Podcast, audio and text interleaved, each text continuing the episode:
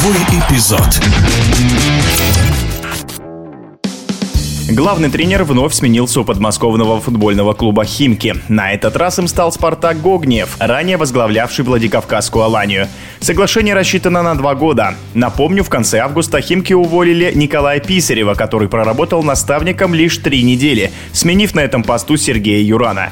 Какой футбол успеет поставить «Спартак Гогнев» в эфире спортивного радиодвижения, рассуждает обладатель Кубка России в составе петербургского «Зенита», в прошлом тренер сборной Молдавии Александр Куртиян. Уверен, что Гогниев будет проповедовать такой же футбол, как и было в Алании. Интересный, агрессивный, с прессингом, с быстрыми атаками, с контролем мяча. Я уверен, что он от этого стиля не уйдет. Часто смена тренеров, конечно, никогда ни в какой команде не способствует развитию как командных взаимодействий, так и результату. Дадут ли ему время для того, чтобы воплотить свои идеи в Химках, зависит от руководства. Я уверен, что они, надеюсь, по крайней мере, что они долго договорились, дадут ему шанс проявить себя себя. Он показывал, когда руководил Алани, хороший футбол, поэтому я уверен, что они дадут шанс ему проявить себя.